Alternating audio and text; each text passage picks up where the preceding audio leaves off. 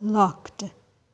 I am eagerly waiting for the day my voice can be heard, for I need power for that to happen.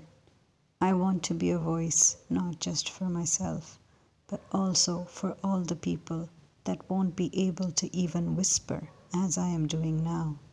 I want to speak my mind. I want to tell my story. I want to inspire.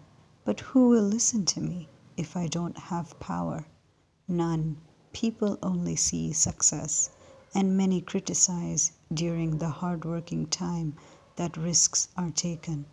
I want to show them that hard work should be appreciated at all times, that sometimes the process is as important as the result. Hear my voice. Let me speak. Thank you. This has been Sindhu Srinath.